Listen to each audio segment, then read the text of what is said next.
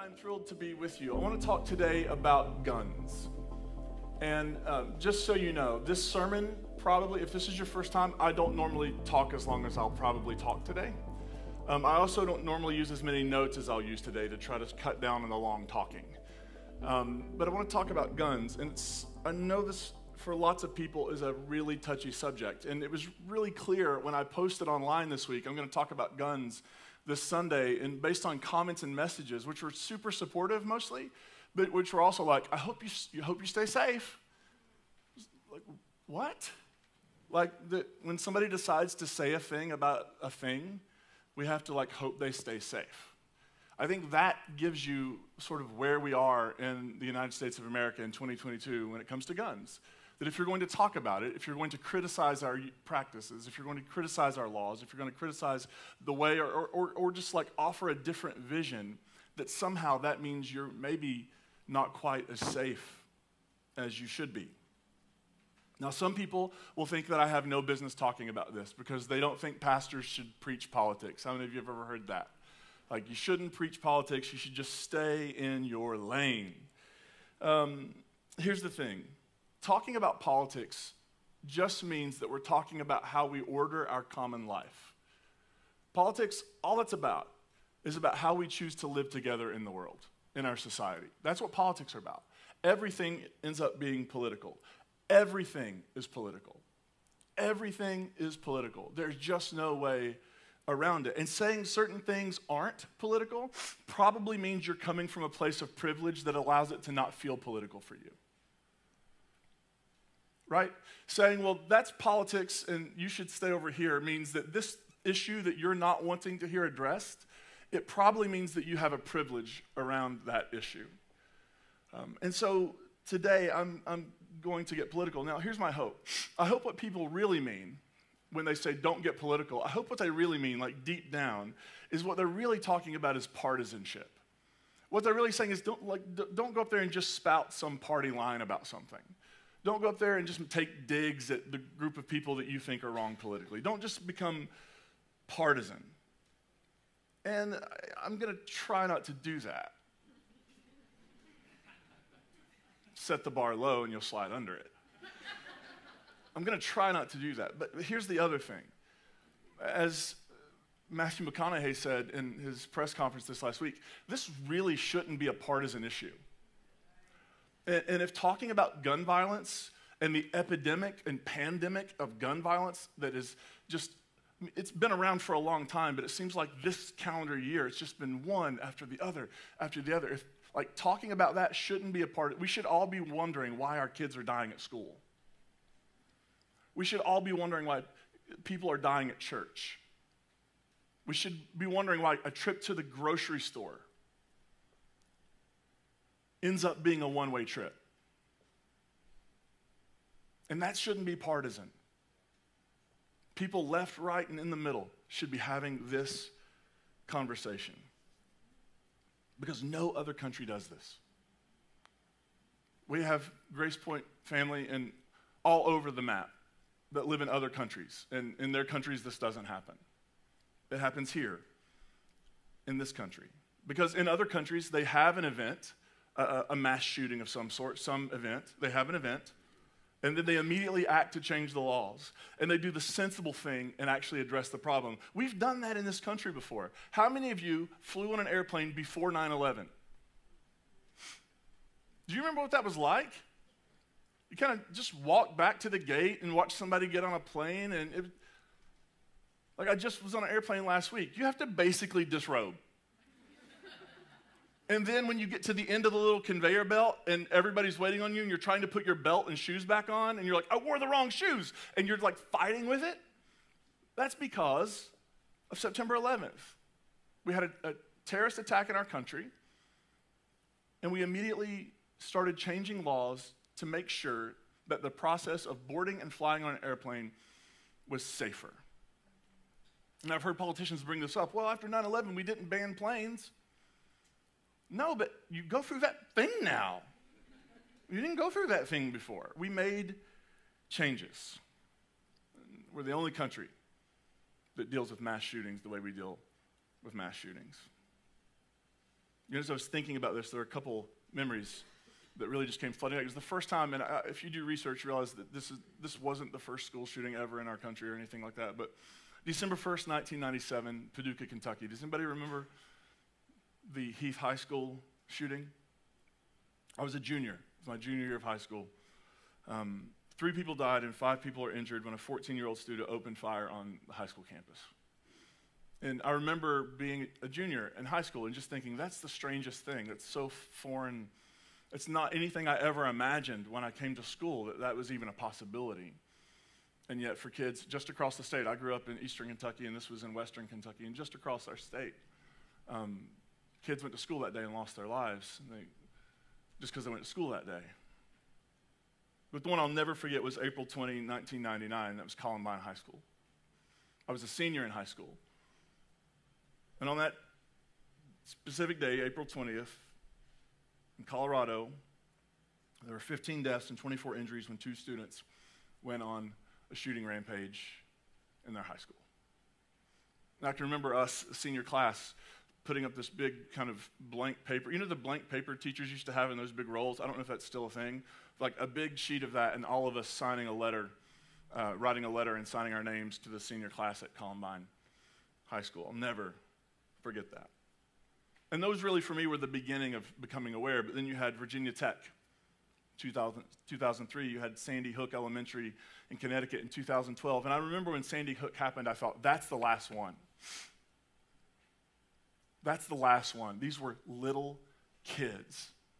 Surely we will develop the moral courage as a country to maybe make some folks mad so that other folks can actually grow up and live their lives. Didn't happen.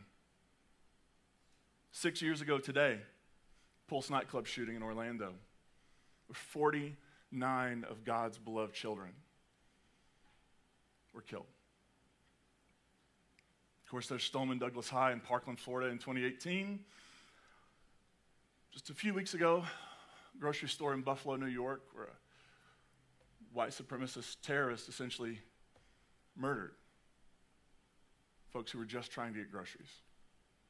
And just a couple weeks ago in Uvalde, Texas. If you're like me, you were kind of going about your day, and then the news started coming out about what was going on. And every couple of minutes, it was like the number was going up. Something going to change this time. Is that going to move the needle? I think it's important to know what we're talking about when we're talking about a mass shooting, because there's actually a definition for that. Mass shooting involves four or more people being shot, injured, or killed in a single incident at the same general time and location, not including the shooter. So you've reached the level of mass shooting when four or more people are injured or killed. Since 2009, there have been 277 mass shootings in the United States, resulting in 1,565 people being killed and 1,000 being wounded. And these numbers are all dated because since I prepared this part of the sermon, other things have happened. The U.S. has had more than 2,000 school shootings since 1970, and since Columbine in 99, almost 300,000 students have been on campus during a shooting event at their school. Since Uvalde, Texas, May 24th, just a few weeks ago, there have been 33 mass shootings. Since May 24th, again, this is a dated number. There were 692 in 20, uh, 2021, and as of this week, there have been 246 in 2022, with no signs of slowing down. Schools, houses of worship, medical facilities, movie theaters, malls, you name it, they have all been made to feel less safe? How many of you, when you're in a public place and there's a loud noise, you immediately start trying to address where the safest place to go is? Yeah. What do we do about this e- epidemic of gun violence and mass shootings in our country? Now, I, am going to admit, I'm not a politician.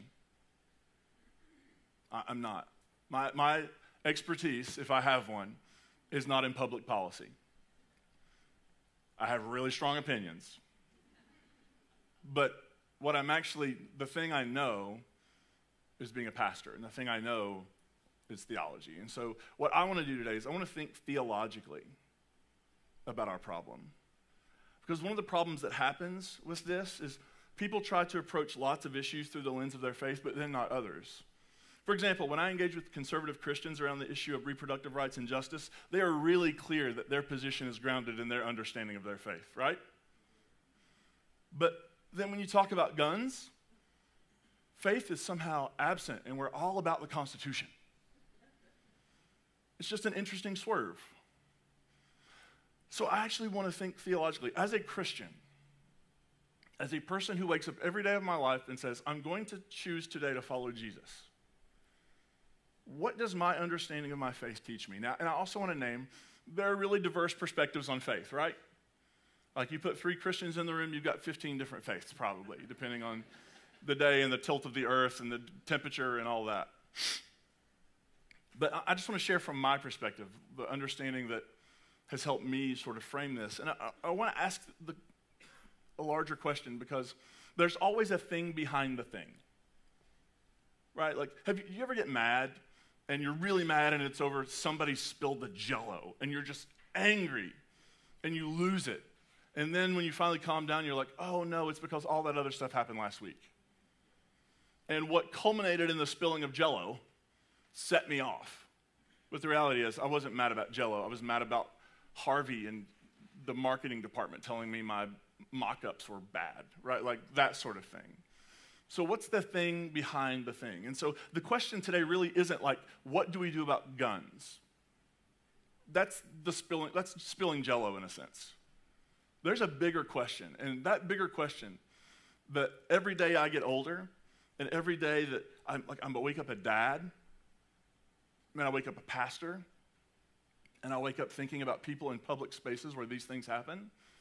I realize the question we should be asking, and it, it will speak to guns but the real question is what kind of world do we want to live in? Do we want to live in a world where the lives of children are considered an acceptable loss so that some people can own weapons of war? Is that the world we want to live in? Do we want to live in a world where these things keep happening? Or do we want to live in a different world?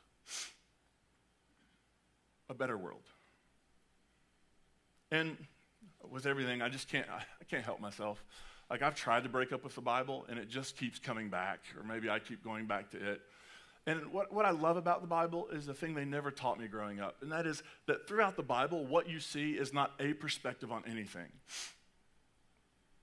Like I'm here in the shape I'm in today because I did the one thing I was told to do in youth group and in Sunday school read the Bible. I did, and then they got mad. Like I couldn't figure out. Like I did the thing you told me to do. I read the Bible, and here we are.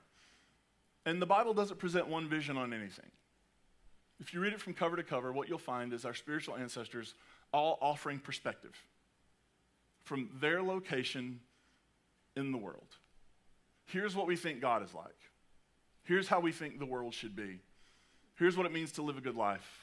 Here's why bad things happen to good people and why good things happen sometimes to bad people. Here's why things are how they are. That's what the Bible's offering in many places. And it offers diverging opinions, perspectives, and visions. I want to begin with one vision to answer that question what kind of world do we want to live in? And it begins with the prophet Isaiah. Now, the first part of the book of Isaiah was written in the 8th century BCE. It was written at a time when Isaiah, where Isaiah did his work, the people of Judah were under the threat of the Assyrian Empire. They were afraid they were going to be beaten up and taken, taken off. They, they, they really were afraid it was curtains. And so the book of Isaiah, chapter 1, begins with this really depressing warning of judgment.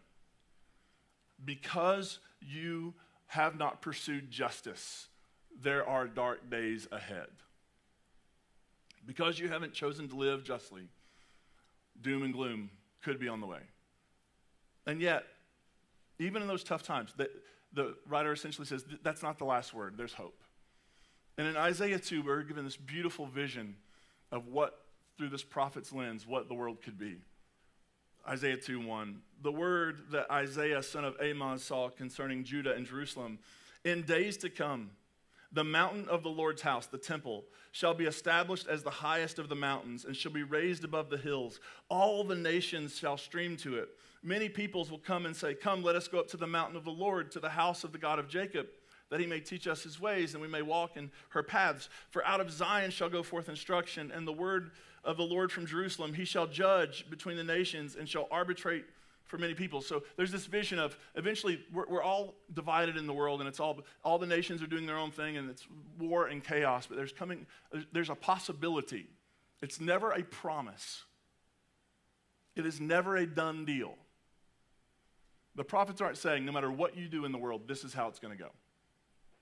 What the prophets are saying is if you choose to, if you choose to live a different way, here's what could happen. This world that's so divided and immersed in violence and chaos could all come together.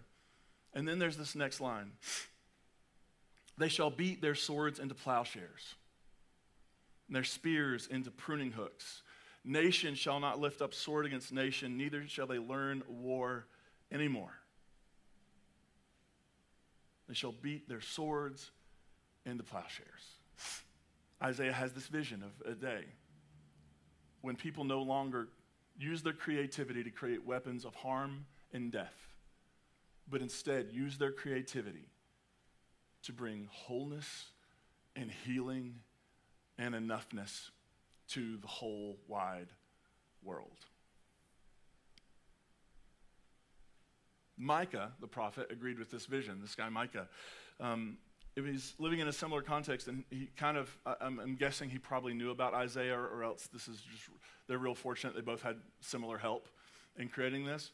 But here's what Micah says In the days to come, the mountain of the Lord's temple will be established as the highest mountain. So it's really similar, right? Like there's this moment where we're going to bring everybody together. But listen to what Micah says God shall judge between many peoples and shall arbitrate between strong nations far away. They shall beat their swords into plowshares, their spears into pruning hook. Nations shall not lift up sword against nation, neither shall they learn war anymore. But they shall all sit under their own vines and under their own fig trees, and no one will make them afraid. Like Micah's like, oh, Isaiah, that's great. Let's turn that up to 11. And how do you do that? Do you know what it means for everybody to have their own vine and their own fig tree? Everybody's got enough. Micah is saying there's a potential and a possibility in this world if we pursue justice. That the very things that cause people to create weapons of death and use them on other people, that maybe we can actually do something about those causes. And maybe we can choose, instead of a violent, bloody future, a future where everybody has their own fig tree and everybody has their own vine to sit under and nobody has to be afraid. The end of violence is tied to the presence of justice. That's why when you've heard people, maybe you've participated in a march in the last several years, and one of the, one of the mantras, one of the chants in the march is no justice, no peace. That's not a threat, it's naming the situation. That without justice, when people are just when they're having to strive and fight for like the very next crust of bread they're going to eat, you can never really have peace. So, his first option is a vision about where the world, about a world where weapons and tools of violence are transformed into instruments of life, health, and creativity. It's an alternative, and there's this other alternative vision, though, right? So, there's Isaiah and Micah are like, this is the world we want to be a part of. This is the world we want. A world where we stop killing each other and where we don't even make weapons that we could use to kill each other. But instead, we use all of our creativity to bring about healing and health and wholeness in the world. But that's not the only vision in the Bible. Anybody ever read the book of Joel? Last week, lots of people read references out of the book of Joel because it's actually used. Uh, last Sunday was Pentecost Sunday. Um, and if you uh, grew up in a liturgical church, you know that's a pretty significant day. And if you grew up Pentecostal, that's where you came from.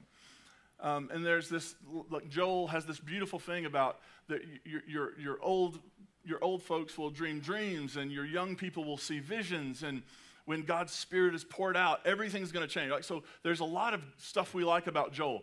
And then you come to Joel chapter 3. And there's a good chance that all of this wasn't written by the same author, but it got compiled into the same text. So just naming that. Listen to what Joel says in Joel 3 9 and 10. Proclaim this among the nations. So Isaiah and Micah proclaimed among the nations a day when the division and violence and chaos would end. This is, what, this is Joel's message for the nations. Consecrate yourself for war. Stir up the warriors. Let all the soldiers draw near. Let them come up. Beat your plowshares into swords and your pruning hooks into spears. Let the weak say, I'm a warrior. Anything stand out in that text? Joel's like, whoa, whoa, whoa, You've been beating your swords into plowshares? No, no, no, no, no, no, no, no. You got to reverse that. Because we're at a critical moment, and the only way to do this is if we have bigger weapons than the other people. Joel calls for the people of God to be armed and dangerous to the rest of the world. When I read that text, I was reminded of the song by Don Henley. Any Don Henley fans in the room uh, from some of his solo work, The End of the Innocence, he has this line Oh, beautiful for spacious skies, but now those skies are threatening. They're beating plowshares into swords for this tired old man that we elected king. And good art just stands up, doesn't it? And that's Joel's vision for the world. There are moments when we beat swords into plowshares, maybe, but there are definitely moments when we beat plowshares into swords. What these two visions are one says we can live in a world without violence and, and causing the death and harm of other people. And you have this other vision that says, nah, we really can't. And I realized all of my, all, all of my uh, adult life, the last 10 or so years, because I wasn't an adult until 10 years, I don't know how that works. Um, it depends on who you ask where we land on that scale today. But let's just say most of my life, since I've begun seeing the Bible and God and all of that differently, I'll talk about this vision of the world, and people are like, it's a little naive. do you live in the world? Do you know how the world works? Do you know how people are? People are just dangerous, and so we have to make sure we're more dangerous than they are. But back to our question what kind of world do we want? What kind of world do we want to live in? What kind of world do I want to leave my children and my grandchildren? What kind of world do we want to leave behind for those? We, we are currently, right now, teaching kids what is acceptable in the world. And what we're telling them right now is it's actually easier for you to do active shooter trainings than it is for us to amend our laws. Your trauma is a smaller price to pay than ticking off somebody who wants to own something that they actually probably really have no business owning. I mean, that's what we're actually saying. And that question, what kind of world do we want, is actually a question like, what do we do with our creativity? Because we're all creative, right? In, in our own way. You, I know, like, I am not good at art. I don't do art. I don't paint things. I don't make things. I don't fix things. I do some stuff with words. That's like, but we all have our own creativity that we bring to the world. And human beings, as a species, forever, we have been ridiculously creative. Watch this. How many of you came here in a car? Nobody? Oh, you're teleporting now. I like that. No, think about this. Imagine going back in time 300 years, 200 years, and showing our ancestors a car you would be declared a God immediately. They would have no frame of reference. Imagine taking one of our ancestors and putting them on an airplane. I'll be honest, every time I'm on one, I'm a little freaked out that it works. You put all these people and all that luggage on a tin can and you throw it up in the sky and it goes places at 500 miles an hour. That doesn't make sense. We're pretty creative. How many of you have a phone in your pocket right now that connects you to the world? How many of you have one of the phones that when we text, it turns it into a green bubble and not a blue bubble? you drive us all mad with your refusal to just fall in line. We're living still in a global pandemic. In, in like a year, in a year, scientists had created vaccines And now we have other treatments for, for COVID when it, it just sort of, it was here and it's everywhere. And now we're, treating it and people are getting vaccinated and people are getting COVID, yes. But far fewer people are dying and having severe disease. Isn't that kind of incredible? If you were to put me in that lab day one, I would have had no idea what to do. But thank God somebody went in there like, all of this makes sense. Give me my potions. And they just started doing it. Humans are ridiculously creative. Now, the problem is, we have actually also used that creativity to create bombs and bullets and guns and weapons that allow us to take lives in far greater numbers. And, and this is a, um, can I, I'm going to take a little side trail. This is my real major problem with the United States of America's use of drones in the world. Is because now we send a robot. We have no, we don't have to worry. Is this actually a wedding? Is this a celebration? I don't know. Maybe there's a terrorist there. Let's blow it up. And we have no skin in the game. We just get to indiscriminately violate international borders and blow people up with no consequence. That's what we do with our creativity. You know the story in the book of Genesis about the Tower of Babel where they bake bricks and there's something like, oh, we've got bricks and now we're God. In the book of Genesis, this understanding, what it means to try to play God, is essentially the, it's, the, it's the knowledge of good and evil. It's deciding who lives and who dies. And what we are seeing in our world is a real time. If you look from the smelting of iron to the invention of the H bomb, like you've seen throughout history, we are building that Tower of Babel higher and higher and higher, and we're all rushing to get there first. That's why it's called an arms race, a competition. Who, who, who can get the biggest deterrent before everybody else? How will we use our creativity? We will we use it to stoke fear or to create flourishing? Those are the options. We can use our creativity to create and promote human flourishing. Imagine if we took a, a, fraction of the money we spend on weapons and said, oh my gosh, everybody can eat. Not just in our borders, everywhere. Imagine if we took a small amount of that and said, oh gosh, everybody Everybody can have health care. Nobody has to decide whether they're going to live or pay their bills. Oh my gosh. Actually, having a space to sleep is a human right. We can actually do something about that. Our kids are literally being killed and traumatized while we try to decide what matters most. And y'all, to me, this is a freaking no brainer we should protect our kids, our future, at all cost. And I often, like, I just had this thought the other day how's that whole freedom thing working out for us?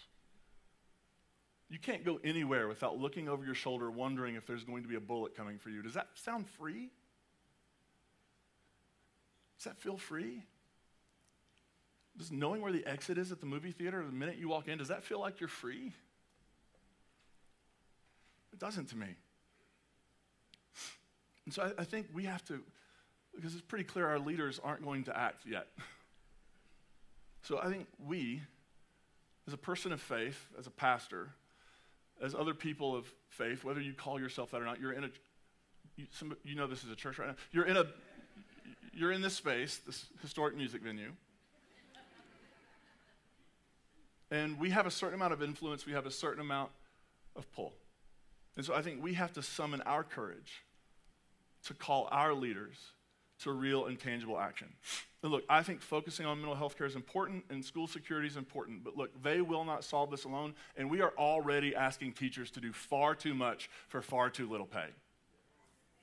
Packing heat is for teachers is not the option. It's just not.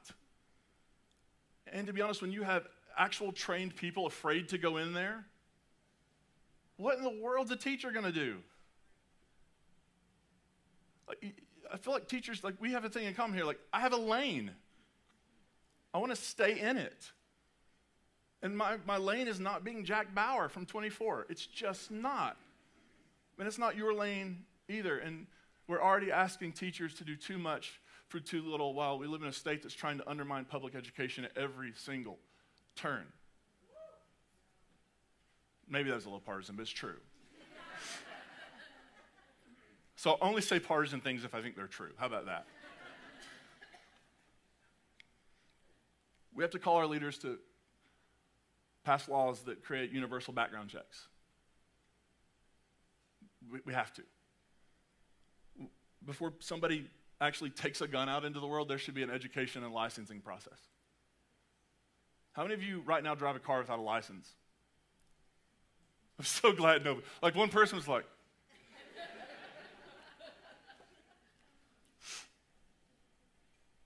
we need to ban assault weapons. That actually existed at one point, right? And I think it was during the w, George W. Bush years that that went away. We should bring that back. We should bring that assault weapons ban back. We need red flag laws in this country. And in other practical things, we can donate to organizations that are bugging these politicians. We can also bug them. I'll get there in a minute. But we can also donate to organizations so they can bug them even more. Right? Because I promise you that the NRA is bugging these politicians and they're flooding their coffers with money and making it really easy for them to just pretend like there's not a problem. And so I think donate towards like Everytown, Right? Participate in marches and protests. How many of you were at March for Our Lives yesterday? Yeah, we had people, I saw pictures of GracePointe folks from all over the country at different March for Our Lives events. Y'all are incredible. We have to keep doing it. We have to keep going. And we have to call our senators and representatives to actually represent us and not the gun lobby. So if you go to senate.gov, you can find wherever you are in the world your people you can find their local number and their Washington number, and you can just call them every single day. Ask them what they had for breakfast and when they're moving forward with gun reform now. You can do that. We can do that because the question is what kind of world do we want? And y'all, I, have come to believe that world that I think in this room we long for, that world will not come into existence without our participation.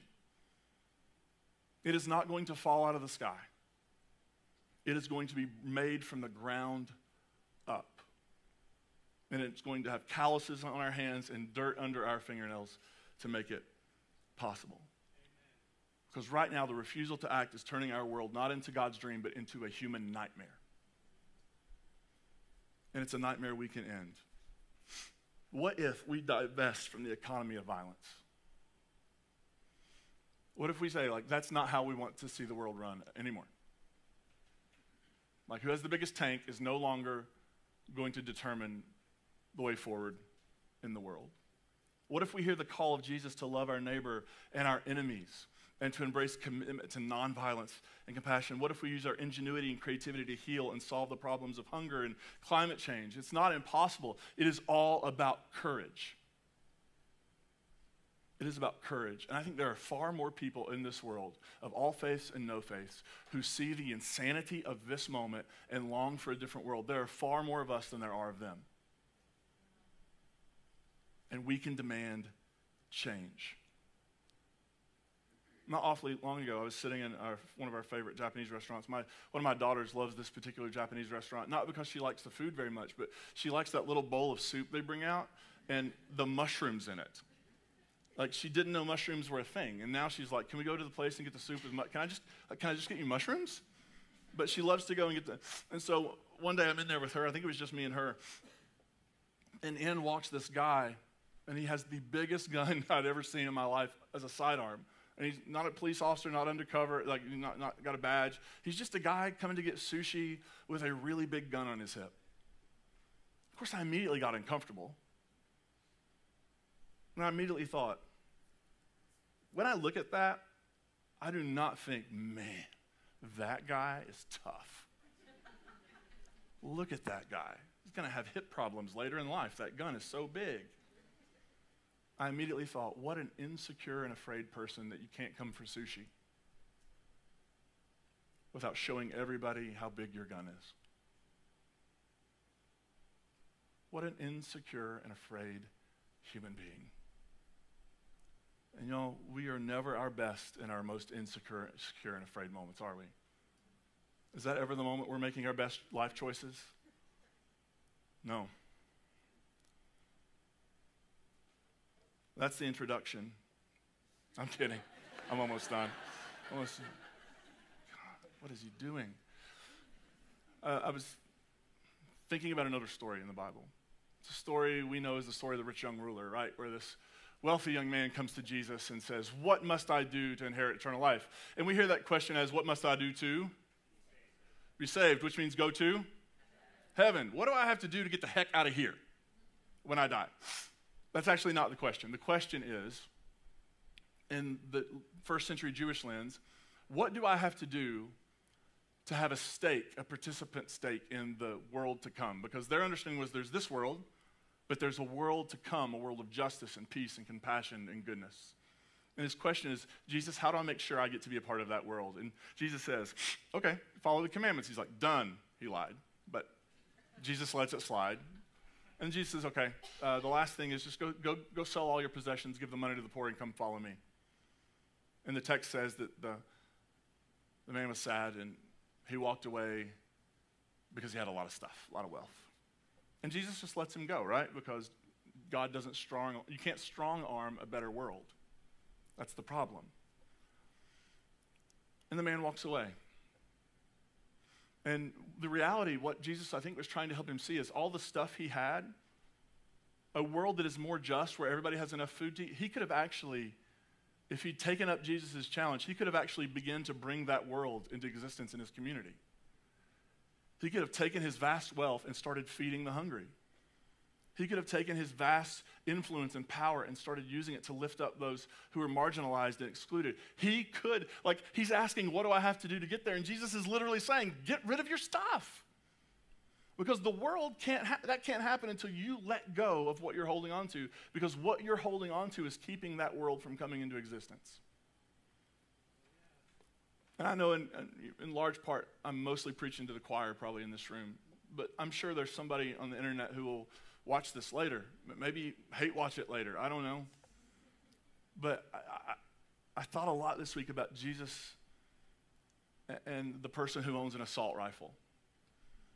And them saying to Jesus, What do I have to do to be a part of making a better world? Go melt down your assault rifle, turn it into farming implement and go feed the world. But the world we want to see is not going to come about as long as we're still doing these things.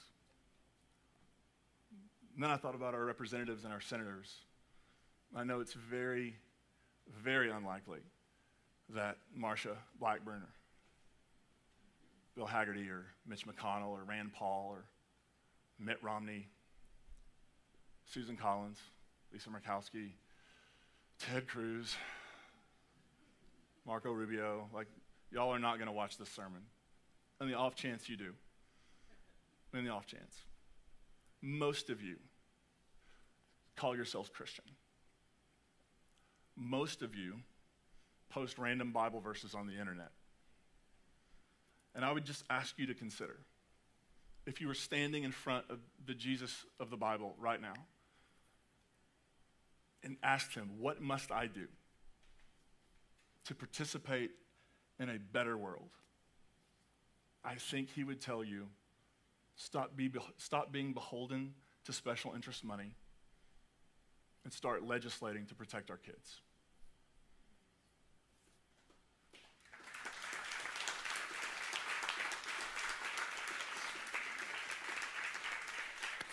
I kind of hope you don't get a good night's sleep until you do it. Because parents all over this country, people all over this country, aren't sleeping. And I don't know about you all. This feels insurmountable in some ways to me. So, what if we do this? You are not responsible for solving this problem in its totality. Here's our only responsibility the next right thing.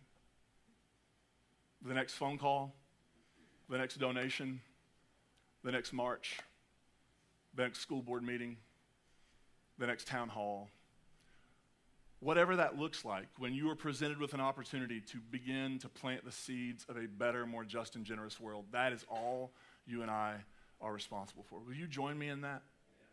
Will you? Let's pray.